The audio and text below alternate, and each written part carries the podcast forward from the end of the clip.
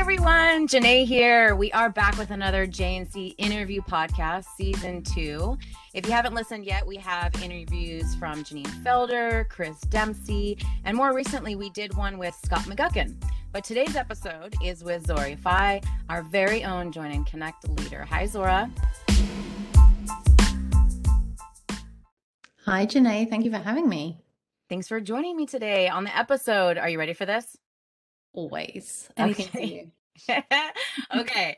All right. Well, first, I want to ask you a question about pronunciation. I feel like it's only appropriate with a tough name. Same with myself. Um, we've had so many people say your name in so many different ways and pronounce in so many different ways. So we wanted to re- set the record straight and have you just officially state your name. Thank you, Janae. I appreciate that. This is this is for anybody who knows, this is one of my INC things, which is we must make sure that people say people's names correctly and we ask. So thank you. Uh, it is Zohra Yafai.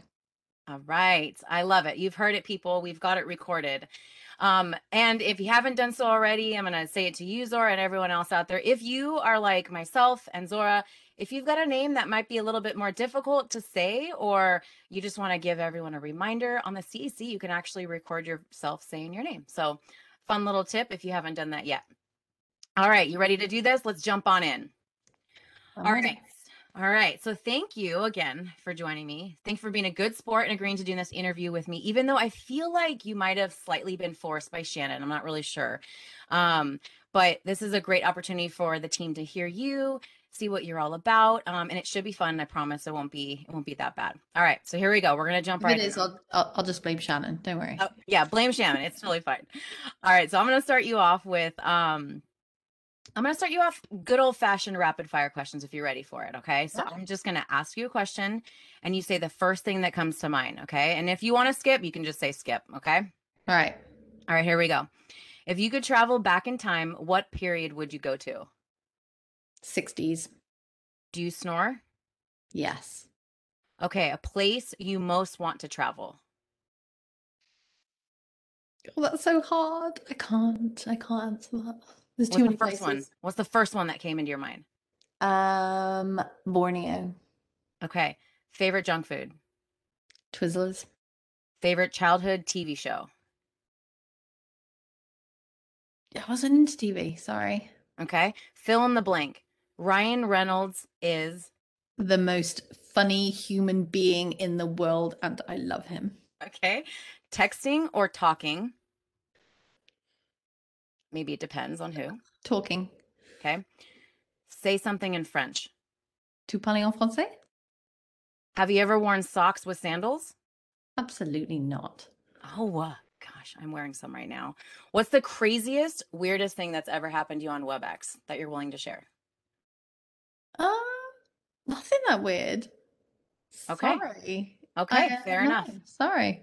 Fair enough. I'm sure everyone else has lots of fun, weird, strange, funny stories that we could share. We actually could totally do a, a, a nice spotlight on that on that should. someday. Now I want to hear. Yeah.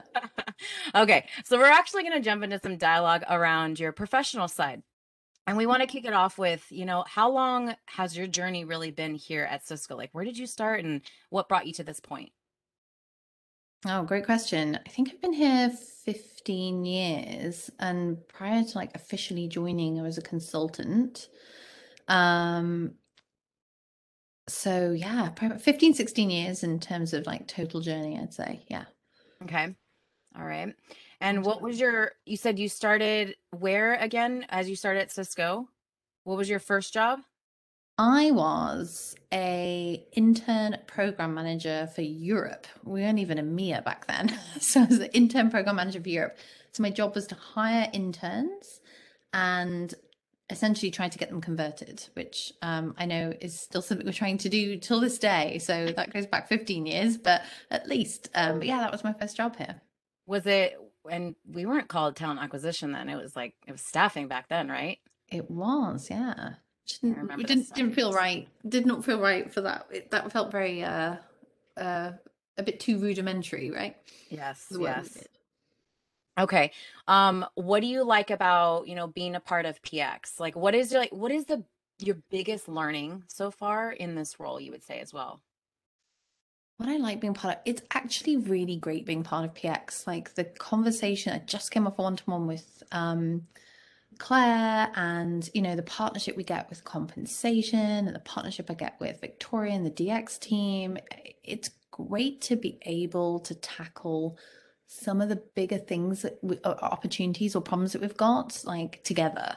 So um, I would say that's probably what the thing I enjoy most about PX and maybe one of my learnings, which is you just don't have to go it alone. There's a lot of people looking at the same problem from different angles or the same opportunity from different angles. And so it's just really great to have a fantastic team to work with to talk about that stuff and then look at how we sequence the work to get it done. Yeah. And it's, and you said partnerships. It's like, if we don't have those, if we don't have those real dialogues those real conversations with people that like just understand our different perspectives it's it it does pigeonhole us in, in most cases right honestly i think it's it, it, communication to me is it's like you know you could you need to talk about a thing and, and people need to understand our world um and then so that's what partnership is from you know from that perspective i really feel like the conversations i'm having i'm not sitting there moaning going oh uh, we in Join and Connect have it so hard. Right. It, it's just to educate to say, okay, so the at the the like net net of that is candidates in the market do X. And is that an intended like, you know, consequence of that thing that we're talking about? It's not okay, you know. It's, it's, it's I think it's like how you partner and how we communicate and share those things. It, it is really powerful if we can get it right. Yeah. Yeah.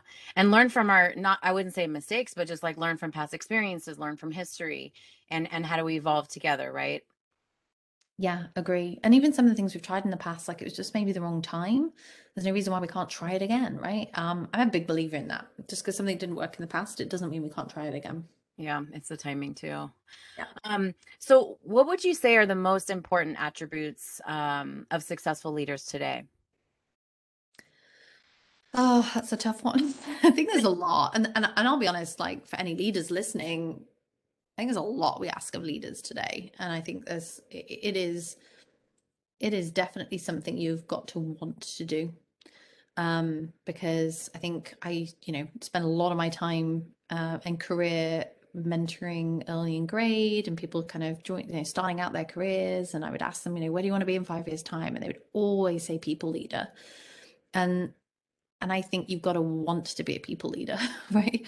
Um, and so I would say that one of the kind of attributes to be a successful leader is you've got to want to do it. You've got to enjoy it. You've got to, um, you know, see the value of having impact through others. Um, and and showing up for that all day long, right? So I love Brene Brown talks about this, right? Um, successful leaders, you go from getting the gold star to giving the gold stars, mm-hmm. um, and I think that's a really great way of of phrasing that. I think you've got to be humble.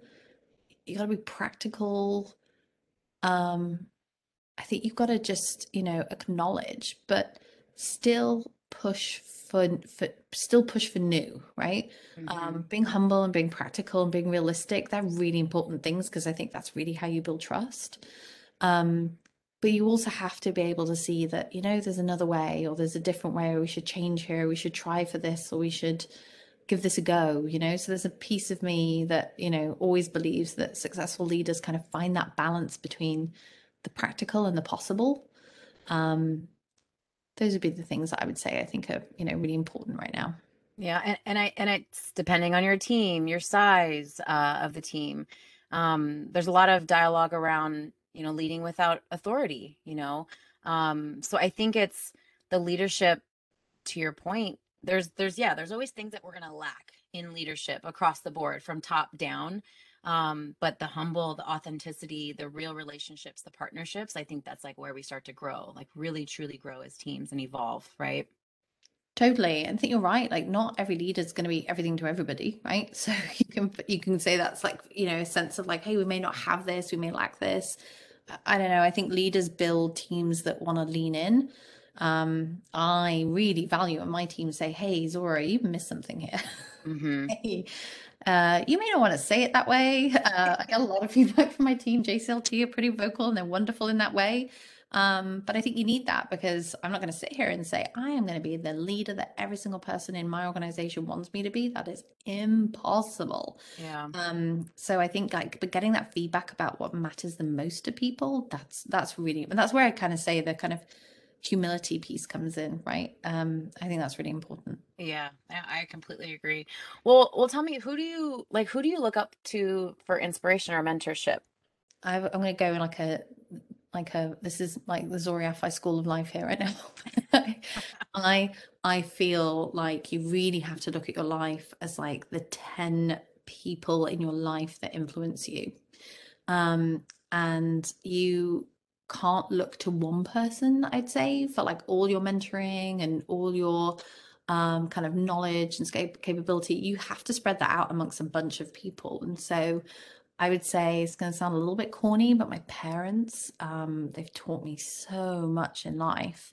Um, and you know, my mum's a nurse, my dad's a chemist. Like they don't do big corporate jobs, they never Yeah. have. But they taught me how to be kind. They taught me how to be, my dad taught me how to be very curious. Um, you know, so I think, you know, my answer is like not some cool person with some cool job title. I hmm for inspiration in a lot of different places. My husband, my son, my friends. Um.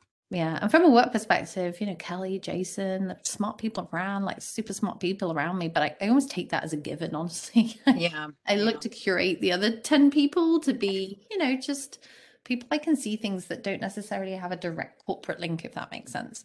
I love that you said your parents and the word curiosity. Oh, I tell it to my kids all the time. I'm like, be curious, like ask questions. It's okay. Get those answers. Yeah. Um, so I love that. Okay, I'm gonna ask you maybe a kind of difficult question. I don't know. What is what's one decision you wish you didn't make?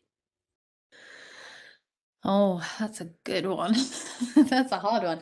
Um, Yeah, it's a little bit of decision I did make, but I didn't make. So bear with me here. I think it's, and it's a few things, right? I'm not going to draw on one example, but it's when I've maybe said, well, let's dip our toe in the water and try this thing a little bit as a small pilot. And every cell in my body was screaming, we should do this thing. It's the right thing to do. And the risk aversion in me went, ooh, let's just take it down real small and pilot it. hmm And I would say I probably regret those things most when I look back and I think, gosh, that thing that took us three years to transition, if I'd just been brave at the beginning and not like tried to pilot it and do it like dip my toe in and, and manage the risk, we could have been a lot further as a team or um, as a service level. So I would say, and there's a few things, honestly, and you know, if anyone wants to ask me, I'll probably walk you through all the different ones. But there's a few things where I really wish we'd maybe, I had maybe, uh, uh, you know, being in a position of being able to make the decision had accelerated things and just gone with with going, yeah, that was the right thing to do. Why on earth did I Yeah, waste a year piloting it? Um, we could have just moved faster on that thing. So yeah, that's how I'd yeah. answer that. Yeah, but I think it goes back to like, you know, being being in a team and encouraging the voices to come forward, right? Being able to break those barriers of hierarchy where it's not like, okay, I'm just going to sit in on this because this is the road that we're taking. This is where leadership wants to go. They have the direction and I see it and I'm going to stay quiet. And I'm just going to roll with it. But if we have environments where we can share, we can share perspectives and hey, I'm not really sure this is the right angle to take. You know, we want to foster those environments, of course, um, as often as we can, right? And sometimes when when somebody like shares an idea, there's a there's a ton of voices going, oh, we should make it hmm smaller, make it, you know, what about this? What about this risk? And and I think we need to collectively have more voices kind of going, let's push it, let's accelerate it, let's go faster at that thing. We we don't do that as much. Talking Yeah. about books, actually, I for those of you that have ever talked, like, kind of had a one-to-one with me, I always bring up this book or this podcast, which this woman called Eliz- Elizabeth Day, she's a British woman, and she wrote this really cool book, but she also has a podcast uh, called How to Fail. Um, and she interviews all these really famous people about failure.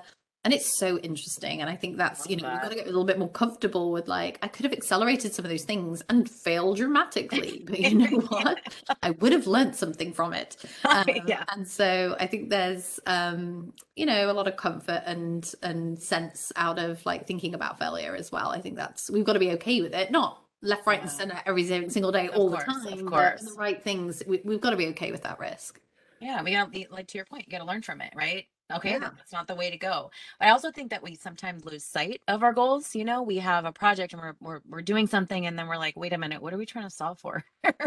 and we, you know, you have to like you have to be able to laugh at it and step back and go, okay, let's rethink. Let's, you know, let's regroup. What are we trying to solve for? Um, instead of just the shiny new tool. Because I think we get, especially in the tech world, we get so caught up in what's the newest tool you can use what's the newest gadget what's the add-on the bolt-on technology um, and it's easy i think for us to lose sight of what the goals are the objective at task you know for the task That's very true. I think, you know, the world moves really fast. And so by the time you started something and then you get to what the solution looks like, the world moved on and it changed a little bit. yeah Um, I think we sometimes lose sight of the fact that we can control a decent chunk of that. We're in control of more than we think. And myself and the leadership team, we're going through this exercise right now, which is like, how do we write a three year strategy? And that feels really hard, especially coming back off the back of two years where no one could have written the last two years. Yeah. really Yeah. hard, really hard playbook. But um, you know, how do we start to think about that in a really long term way? And then take all this really, we have so much good work. Everyone's working on really great stuff, but Yeah. connecting those dots and sequencing that work and doing it in a manageable way, that's tough. But that's why we're spending our time because um, I think there's a lot of power in being in control a little bit of our own destiny, not all of it, right? But I think there's, you know, a piece, we have a bunch of smart people, and collectively, I can't wait to start digging into these three year strategies and just starting to think about where do we want to be? Where do we want Cisco to be? Where's our organization going to be? How do we help them get there? What are some of the big things we've got to go and question that then allow us to get there. So I think we've got to be open minded to some of that possible. And and I, you know, my team knows this. I'm like, you write a plan and if 60% of it happens, great. Yep. Um, be okay that 40% of it didn't happen, but you gotta write a plan. yeah Um, it's because your guide it's it's a guide somewhere whether it's not exactly to that target it's you know within you know where you're heading well then you know what trade-offs to make and you know how hard to work and you know what what marathons and sprints you need to take, right? It Mhm. it, it all wraps up in that. And so yeah you know, we'll get there, but um we'll do it thoughtfully and that's the most important thing, right? Yeah. Uh, Well, we're excited to hear more about that. And um, so let me let me ask you this, and then we'll move on to some more personal stuff. Um, what are, what are your goals? Like, what are your professional goals? To be happy. I know that sounds ridiculous. No, it does not. Actually love that. is. Yeah, I just, I, you know, I'll be honest, I never thought I'd sit here when I joined as that intern program manager. Like, I never thought I'd be sitting here in this job. I've never been particularly hierarchical. My goals have been very like, I want to work on the biggest problems or the chunkiest opportunities. I get super excited about that. I'm a pioneer creator on my standout assessment, and I get really excited about um, you know digging into fun work and that gives me a lot of energy and i just think there's a lot of a lot of a lot of i mean we spend i spend a lot a lot of time behind this desk you know it's not Yeah. Yeah. no surprise and when i get out of it at the end of the day you know i i, I want to be be happy and that doesn't mean i get to do really cool fun things every day it just Right. means even the stuff that i do that's hard or, or challenging or disappointing i put the right context around it so Yeah. my goal is to get through this life with a smile on my face i'm going to be honest um, and I I don't have career goals. I know that might sound wrong to a lot of people. I, I just want to do fun work, good work, challenging work, um, and I want to enjoy it. Yeah, I love that answer. I think it's a really tough question that a lot of us get, especially if we're looking to advance our career, whatever that means, you know, whether that's climbing a ladder or lateral or dabbling in new spaces. I think that question sometimes stumps us because we think, well, if I don't have an answer, that means I don't have my career. um, path laid out for me. And so I really appreciate your authenticity and transparency around that. I actually think like the worst advice that people are given, and it's so ubiquitous nowadays, is like you have to do something you're passionate about. I, I just think that's bad advice. Sorry.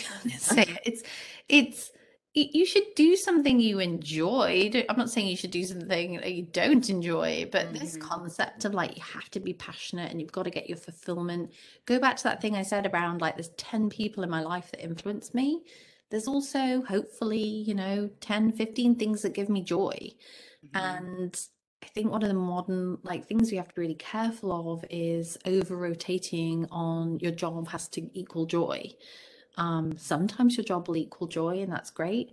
Um, but you also have to find joy in other things. I mean, honestly, I'm so I'm, I'm, we're talking off the back of what was yesterday our day for me, yeah. um, and I consciously curate those day for me's to be like, what's going to bring me joy? Because um, you know we have to be thoughtful like that otherwise you know we we get told you've got to be passionate you've got to love your job you've got to be in love with it and then i think a bunch of us are sitting around going I don't love it. Does that mean it's wrong? Yeah. Um, nope. I think we're just giving some really bad advice. and I think we enjoy it, don't get me wrong, but it shouldn't be something we're passionate about. Like that's a really big word for yeah. um, you know, the thing that we do. I think you should enjoy it. Um, I think it should be something that gives you energy, um, something that makes you laugh, something that gets you frustrated, of course. But it, it, you know, that kind of you've got to do something every day that you're so passionate about is so unrealistic. We should stop saying it, right? It is really hard. It's like um you're putting yourself uh, your your standards on this high pedestal and it's like, will I ever reach that, you know? Um but like you got to have your your boundaries almost. You know, what are the things that challenge me that like, yeah, I didn't win today, but it's okay. I'm, I'm eager to get back to it and solve for this. Like that to me is how I know I'm in the right role when I'm challenged, when um when I get to dabble in a few different spaces. I get to work with people and build these partnerships. Like those for me are all positives and then i can leave my training and workouts and all that stuff like yeah i'm super passionate about that but that's my that's my time that's i'm not getting paid for that i'm just going off on my own doing that stuff and i enjoy yeah. it so I, I, think you're bringing up something it's really important that everybody like you know leaders and um you know ics that we have that conversation which is like hey this is the stuff that i really enjoy doing I, mm-hmm. I actually really like check-ins for that the loves and the loathes i think it really helps to kind of frame and reframe like the work, right? In a way that sometimes, if I think back, like, gosh, 12 years ago at Cisco, the work I was doing then may not, if I was to do that today, you know, even two years ago, the work I was doing, if I was to do it today, it might not give me the same energy it gave me two years ago. Things change, right? So I think it's, it's, it's an important exercise for everyone to do for themselves. What do you enjoy? Um, and then to have that conversation with the people that you work with because that means you know more appropriate work comes your way more appropriate opportunities come your way it's a really good conversation to have I agree. Well, so speaking of day for me, we got a day for me off yesterday, and then we're approaching what the four day work week soon.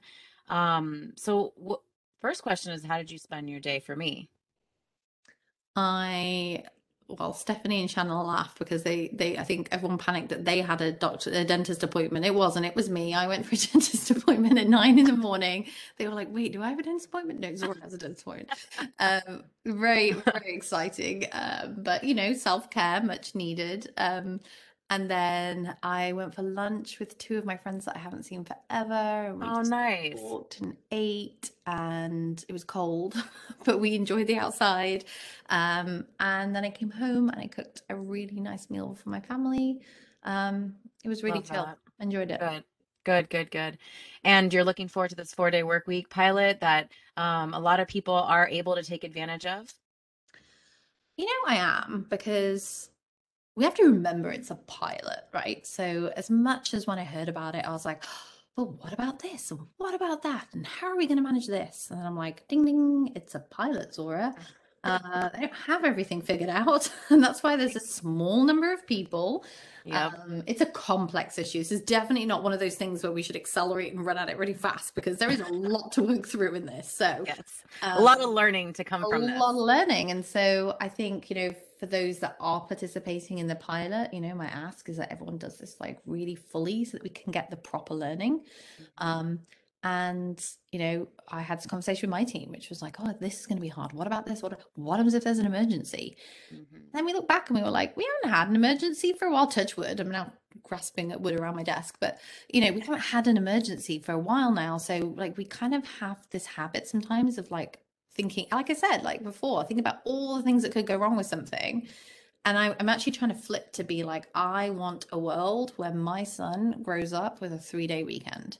I think that is the right way for us to think about the world. amazing. I think it I think there's a lot of burnout. I think the world is moving so so fast. I think there's a lot of complexity. Um, personal admin, like we we just moved, and so I've got to get new doctors and dentists, and they all have online forms that don't remember my password, and then you have to do this and check that. The world is more complex than it was 20 years ago, and so there's something that feels really right to me about a three day weekend. Um, I'm excited about the pilot because I, I want to live in that world. So I'm going to try and do everything I can to learn and, and make it work. But I'm I'm open minded about it. Yeah. Yeah, I love that. And I love that out uh, the outlook on it too. You know, we we might, you know, we're going to learn a lot from this, you know, and it's important that those that are taking advantage obviously can do it, you know, and what I don't want, you know, the team that I'm on to fall back on is, well, I'll just work today. It's not a big deal. Like, no, let's stay let's stay true to this. But if we can set ourselves up the right way and set the right expectations, you know, this is going to be this will be good for us. I truly believe that too. Yeah, I think the ultimate goal is do we work better and smarter and prioritize the work and do we enjoy more work more because we're doing it in four days a week? That's the litmus Yeah. test on this. Yeah. Um, Yep. and that might be, that might be a different answer for different people, but I think it's going to be an interesting you know, I'm I'm glad. I'm glad, and I'm and I'm so proud of Cisco for trying it. There's a lot of companies that wouldn't go anywhere near it, but I'm, I'm actually really excited about it. Yeah. All right. Well, we'll we'll probably have to do a deep dive on that um once the pilot's done. Okay, so let's get it um into more about you. I know you uh used to live in Kenya. What was that like? And you know, can you share about that a little bit about that experience? Yeah, um, yeah, I used to live in Kenya, East Africa. My dad was born there. Um, it, you know, I, I guess sometimes I have to like remind myself what life was like back there. It's a very, you know, different world than where I live in right now. And um, you know, I'd say when you when you get like a first hand impact of like a drought, or you have, you know, first hand impact of like what pollution does to an ecosystem, or you see the number of elephants in the um, reserves declining or poaching. I mean, it really was a place where I got much more of a first hand view about how beautiful this world is, but also how scary and fast it's changing. Yeah. Um, and so, you know, I, I I think it's a wonderful experience. I, you know, I, I it's a simple. It was a very simple life, and I I Yeah. sometimes yearn for that a little bit more. But it's a hard life as well. So, um, you know, I'd say it's it's something I, I you know I try I encourage everybody it works for me that I talk to travel travel travel as much as you can um, because it opens your eyes up to to different things. Um, and I think I saw more human suffering and stress and difficulty in, when I lived in Kenya. And my, my family still live there. I just just lost my aunt before Christmas actually that was living there that used to go So and stay there sorry. Oh it's yeah it's life um but Yeah. I, you know, we we travel back, we go back a lot. My cousins are there, and you know, like I say, there's there's a lot there's a lot you can learn, I think, from traveling and, and opening up your perspective because, you know, what people struggle with in one place is just totally a different thing that somebody struggles with Yeah. somebody else. And nobody's got it better, honestly. I feel like Kenya Yeah. is also a place where I saw the most simplicity and the most happiness um in, in the smallest of things. So um yeah, it it it's a very special place for me and, and I hope to go back soon and, and to take my, my son there so that he he learns about it too. Oh, I hope so too. I really do hope you get a chance. Um, eh, how old were you when you left? Um, I, I get asked that question a lot, and we never really left. Just it's like we we kind of like moved back to the UK. I think I was around four when we officially moved back.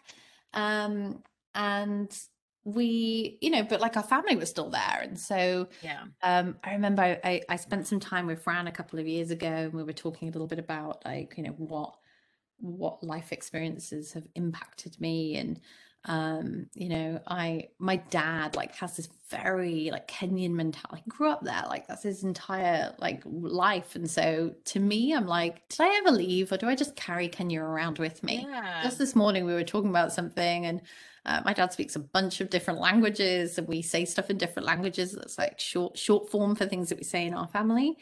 And um yeah, so yes, we we left the place, but the place stayed with but us. I never really I love that. It's still it's still part of you. It's a big part of you. Yeah. And so your husband's from Australia. How did the two of you meet? Oh yeah, he. I know. I'm from all this very global world that we live in, right? So we actually met in San Francisco. Um, gosh, back in 2015. Um, and he, his mother had grown up in San Francisco and moved to Australia um, with his father, and so he was he's dual national American Australian, um, and so he'd kind of come out to see what this whole cool San Francisco gig was all about, and then we met, and the rest is history, as they say. I love it. And you have a son, Sammy, who's almost two, right? Yeah. Okay. So, um, what what do you love most about being a mom? Because I'm a mom. There's lots of parents out in our team, um, to humans and to also furry furry family members. But Mm. what but what do you love most about being a mom? Well, That's a great question. Um, lots of different things. Um, I would say I was actually just talking to a, a friend about this yesterday, which is before being a mom, I assumed that I could control like who my child was going to be, right? And you'll probably laugh at this as well. I was like, my kid- kid's not going to have screen time. My kid's going to be like this, and uh, it is so so cool and humbling to realize that your kid is your kid. They are their own personality, and then Yes. they bust you wide open with who you are, right? And so I think that's the coolest thing, which is you know I came to motherhood a lot later in life, and you know probably felt I was pretty set in my ways and you know then comes along this ball of energy who just is a very different personality to me.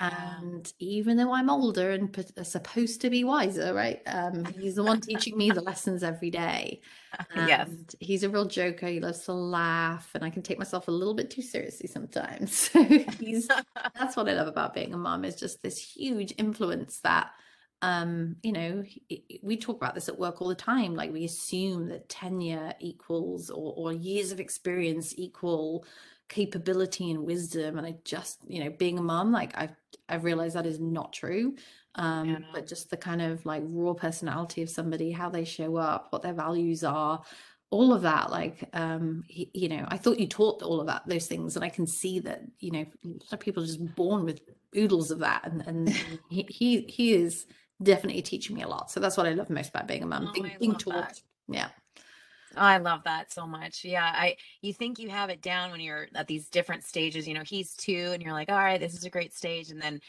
two years from now, you're like, all right, no, this is the great stage. Oh wait, was that the bad stage? Like, there's so much Mm. change, you know, and evolution for your child. But I I love that answer. Um, okay, we're gonna move on. Um, and we're gonna do a little bit of some wrap up stuff, but I do have some more questions for you. So we heard um about you being a self-proclaimed music snob. So what allows you to earn such a self-placed title? honestly that's my dad we were not allowed to listen in the 80 well in the, yeah my mum would have these like secret tapes right and so whenever we'd go to visit my grandma she'd like put in the date tapes of like her like favorite like disco music or whatever or terrible like Cyndi Lauper 80s music. My dad would be like, That's trash. I'm not listening to that. And he'd like spit the tape out. And as soon as we got home, and he'd be like, this is like I'm showing how old I am. It was definitely on a cassette tape. um, you know, he'd be like, "You've got to listen to Pink Floyd. You've got to listen to the Rolling Stones. You've got to listen to um, whoever." And so I remember probably, you know, like imagine seven year old me like busting around the playground, being like, "That's that's terrible music. New Kids on the Block. That's terrible. You need to listen to some Pink Floyd."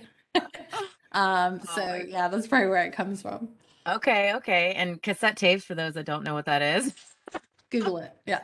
we Google it and then you you know, we had to like uh we had to wind them up sometimes with our finger or anyway, pen. definitely Google that. Or a pen. Yeah. Um okay, so uh how many times have you seen the Rolling Stones live? I have seen okay, I've seen like I've seen it live three times and I had tickets for a Whoa. fourth. But my dad wouldn't let me go because I had an exam the next day. And I was like, I can do it, I can do it. But again, my You weren't able to go the I was not time. able to go exactly. So um, yeah, but I love the Rolling Stones. I saw them at Glastonbury. I saw them in Hyde Park with my whole family. Imagine going to a concert with your whole family. Oh, wow. Um, not cool, but um, yeah. And then I I saw them at Sheffield Arena once as well. So really good times. That's fantastic. Okay, so do you so do you have a theme song? Like if you had a theme song, what would it be? Would it be a Rolling Stone song or something else? Um, I I walked down the aisle to a Rolling Stone song, but um, Did you know which one? uh, it's called Heaven, and it's on the Tattoo You album. If anyone wants to, it's actually a really good song. Just close your eyes and just take five minutes and drift off. So that's number one music recommendation for me. But Okay. my theme song, and, and maybe some of the guys in UR, oh sorry, ETR, uh, will remember this. But um, I used to bang on about this song all the time. But Matthew Wilder, "Break My Stride." Um, What? and that's- Really? Yeah, that's like my I'm feeling like I'm having a hard day and some Okay. stuff, and like I'm in a funk. Put that song on. It's just a pit like And it just calms you down. I love yeah, that. no, it Okay, doesn't so calm me down. It gets me going. It's a Oh, kind it of like gets get you going. start dancing kind of randomly song. Again, I, I will I will hit arguments on that all day long if anyone wants to give it a go. Okay, so we're going to put together a post podcast interview page like we do to everyone else. And I'll put some of these songs that you've um, recommended and the podcast as well. But I guess this would be a great opportunity if someone wanted to, you know, motivate your decisions. They could just play one of those songs, Break My Stride, in their presentation for you. That'll get you going. And I'll just sit here and bop along and it'll be great. I love that. Um, okay, so then also you've traveled like literally all over the world, I hear. Um, so what was the best place you've traveled and why? I know it's a tough question because you've traveled a lot, but like name one of like the best places and why. Yeah, great question. I would say the place that sticks in my mind the most was actually Sri Lanka. I found the people there to be amongst the kindest, most hospitable, welcoming, genuine people I think I've ever met in my entire life. Um, and you know, in my 20s, like 30s, all my money used to go on travel like constantly. And is this that that trip, I took my brother, he was having a hard time. So I was like, hey, come with me. And we went to Sri Lanka over Christmas and we woke up on Christmas Day in a tree house. Like literally, this tree is like swaying Wow. in the wind. And my brother's looking at me like, you travel real cheap. I do, but you get these really authentic experiences when you do that. So um, I'd say Sri Lanka. So if anyone gets a chance to go there, it's beautiful. That's amazing. I have not been there, but definitely on my bucket list for sure. Um, and I have one more question for you, and then we're gonna wrap this up. What does Zohra do to unwind or decompress? So when you're moving away from that desk that you're at all day long, what do you do to unwind? Uh, that's a great question because, oh my gosh, I struggle with this every day. Like pre Sammy, oh, I'd go to a yoga class and a Pilates class. I'd go have dinner with my friends. I do all this really cool stuff. And then you become a mother. And again, during the pandemic, I think a lot of us lost a lot of those tools that we had to unwind and decompress. So I am having to reinvent my tools to um, unwind and decompress. I, I love music. I actually play a lot of music. So I'd say that's probably um you know one of the things which is rather than kind of sit in silence at the end of the day and wrap up my day trying to answer all the one million emails that i have i put some music on even if it's just like one song right it's it's just a great way of transitioning we lost a lot of that transition time not commuting and um yeah so like stick some headphones in try to listen to some music Okay. Okay. I, I think I, I agree. I think we all can definitely relate to we lost sight of who we were a couple years ago. and uh, sometimes we're trying to force ourselves back into those habits that we had, and that might not work. And that's okay. You know, find new things that you love and enjoy to want, especially to unwind and step away from work. and even if it's Um, little i hear a lot of people be like Yeah. do that thing and i'm like you can do anything for two minutes actually Yes. um foam rolling that's my new thing I've got Oh, like two minutes in between meetings i whip out that foam roller and i like get my back i've I have neck problems I love this. even if i and then i don't feel bad if i didn't make it to the gym that day or whatever i'm like Yeah, you know, i did something for my body so i will say like, exactly. start small anything any every little helps right Yeah, baby steps, baby steps. I, ha- I had a conversation with someone yesterday. She had a kid and she said, I just, I can't get back to the gym. I'm like, do 20 minutes of something. I don't know. Do a squat do a squat between meetings do a squat in a meeting I, one of the teams that we were on uh, a few years ago we would we would laugh and just say did you do your 10 squats today and where we turn our videos up I'm, turn your I'm seeing like a virtual workout with Janae session. I would be all about it. Usually the fun exercises I do when I'm between meetings, I'm like, I need to get, I didn't get my run in. All right, I'm just gonna do my lunges to the kitchen to get my espresso. lunge it back. Um, so this has been super fun, Zohra. And you know, it would only make sense for us to wrap this interview up with one last round of rapid fire questions if you're game. Always, I'm game. Okay. Okay. All right. So here we go. What's the best age? Oh gosh, 28. Okay. Sour sourdough or wheat? English bread. I'm sorry. Uh, American bread is no. okay. I'll answer that. what time do you go to bed? Uh 9:45. What's for dinner tonight? Teriyaki salmon with mashed potato and green beans. Sounds good. A meal plan. Okay, I love that. Um, favorite type of tea? Assuming you Um, drink tea. Fortnum and Mason's wedding breakfast. Okay. Very specific, but I mean, Very, very. You know what you like. Um, do you know how to salsa dance? absolutely not. Nope. Okay. On a scale of one to ten, how good are you? How good are you at wiffle ball? If I knew what wiffle ball was, Janae, I would tell you. I laugh at this question. I don't know why. Um, who has better food, America or the UK? America, because it's way bigger than the UK, but I, I feel like I'm really doing a disservice to fish and chips. and stuff like that. okay, okay. Um, have you ever made a TikTok video? Uh, yes, I have. Meraki made me do it. Okay, I love it. We're gonna have to get our hands on that one. And how many tabs do you have open in your web browser right now? Oh, like 4,579. Great, you're in you're in good company then. yes. Okay, so that's a wrap. See, it wasn't that bad, right? No, it was fun. Thank you. so Zohra, thank you so so much for joining me on the Join and Connect interview podcast. I hope you had a good time. You had a good time, right? It wasn't that bad. I did. It's always a pleasure talking to you. Um, but getting a chance to hopefully have a few of our team be able to hear this is great. So thank you, Janae. Absolutely. These interviews are they're they're fun for me, of course, but they're really fun for everyone else. They really get a, you know, it's a great way for the teams to get to know our leaders within.